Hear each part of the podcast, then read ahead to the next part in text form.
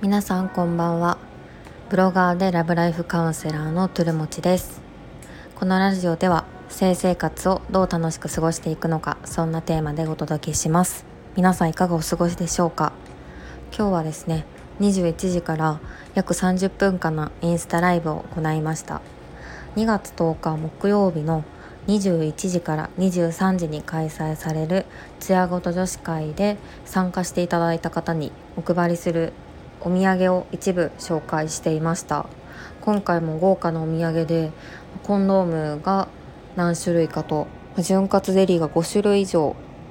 あの今回皆さんの元にお届けできるっていうところで紹介したんですけど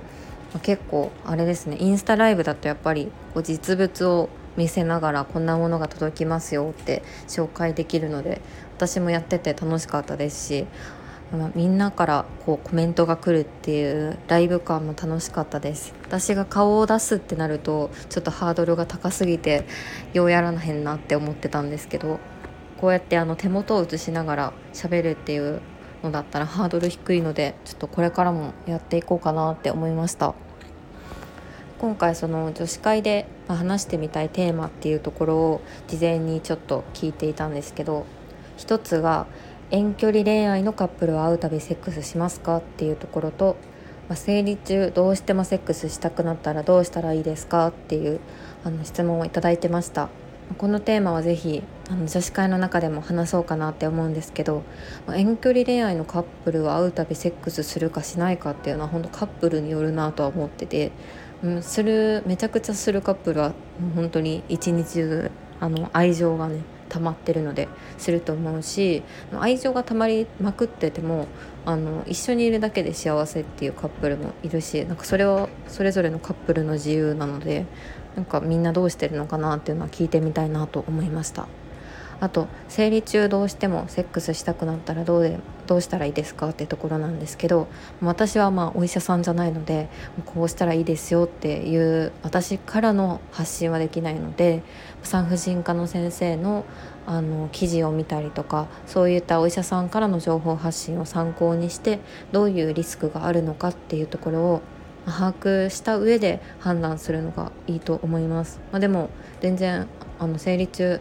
したいってお互い思って同意取ってるんだったらしてもいいんじゃないかなっていうのは思っているので、まあ、その辺りみんなどうしてるのっていうところも赤裸々に女子会の中ではお話できたらなと思ってます。あとはみんなどんなセックスしてるのか聞きたいっていう人にとってはすごく楽しいイベントだと思っていてあそんな性癖持ってるんだとかあそんなセックスのあり方ってありなんやとか新しい発見もあるのでぜひぜひ遊びに来てほしいです。お土産はだいたい女子会が2月10日なので、まあ、その後ぐらいに発送されるかなと思います。で艶ごと女子会は女子だけなんですけどあのローションタッチアップ会っていうもう潤滑ゼリーをみんなで触りながら感想を共有し合うっていう会も2月17の木曜日艶ごと女子会の次の週に企画していてちょっとページの共有がまだできてないんですけどやる予定なのであのもしこう女子会は参加できないけどそのローションタッチアップ会参加したいよって方は是非あの来てくれたら嬉しいです。そちらでももちろん潤滑ゼリーやコンドームのお土産があります。みんなでなんかそういうのワイワイ楽しめたらいいなと思っていてやっぱり性についてこう、うん、ざっくばらんに話す場ってないし安全性が保たれてるところってなかなかないなと私も思ってるのでなんかクローズドな場で喋るのもいいのかなとか思ったりあと顔出しもしなくて全然いいのでなんか声だけで参加でもいいしロム線でもいいのでなんかそんな感じで自由なスタイルでやっているのでもし興味があればいらっしゃってください。あとなんかこういうことをこうみんなに聞いてみたいなとかもあったら DM とかで教えていただけたら嬉しいです。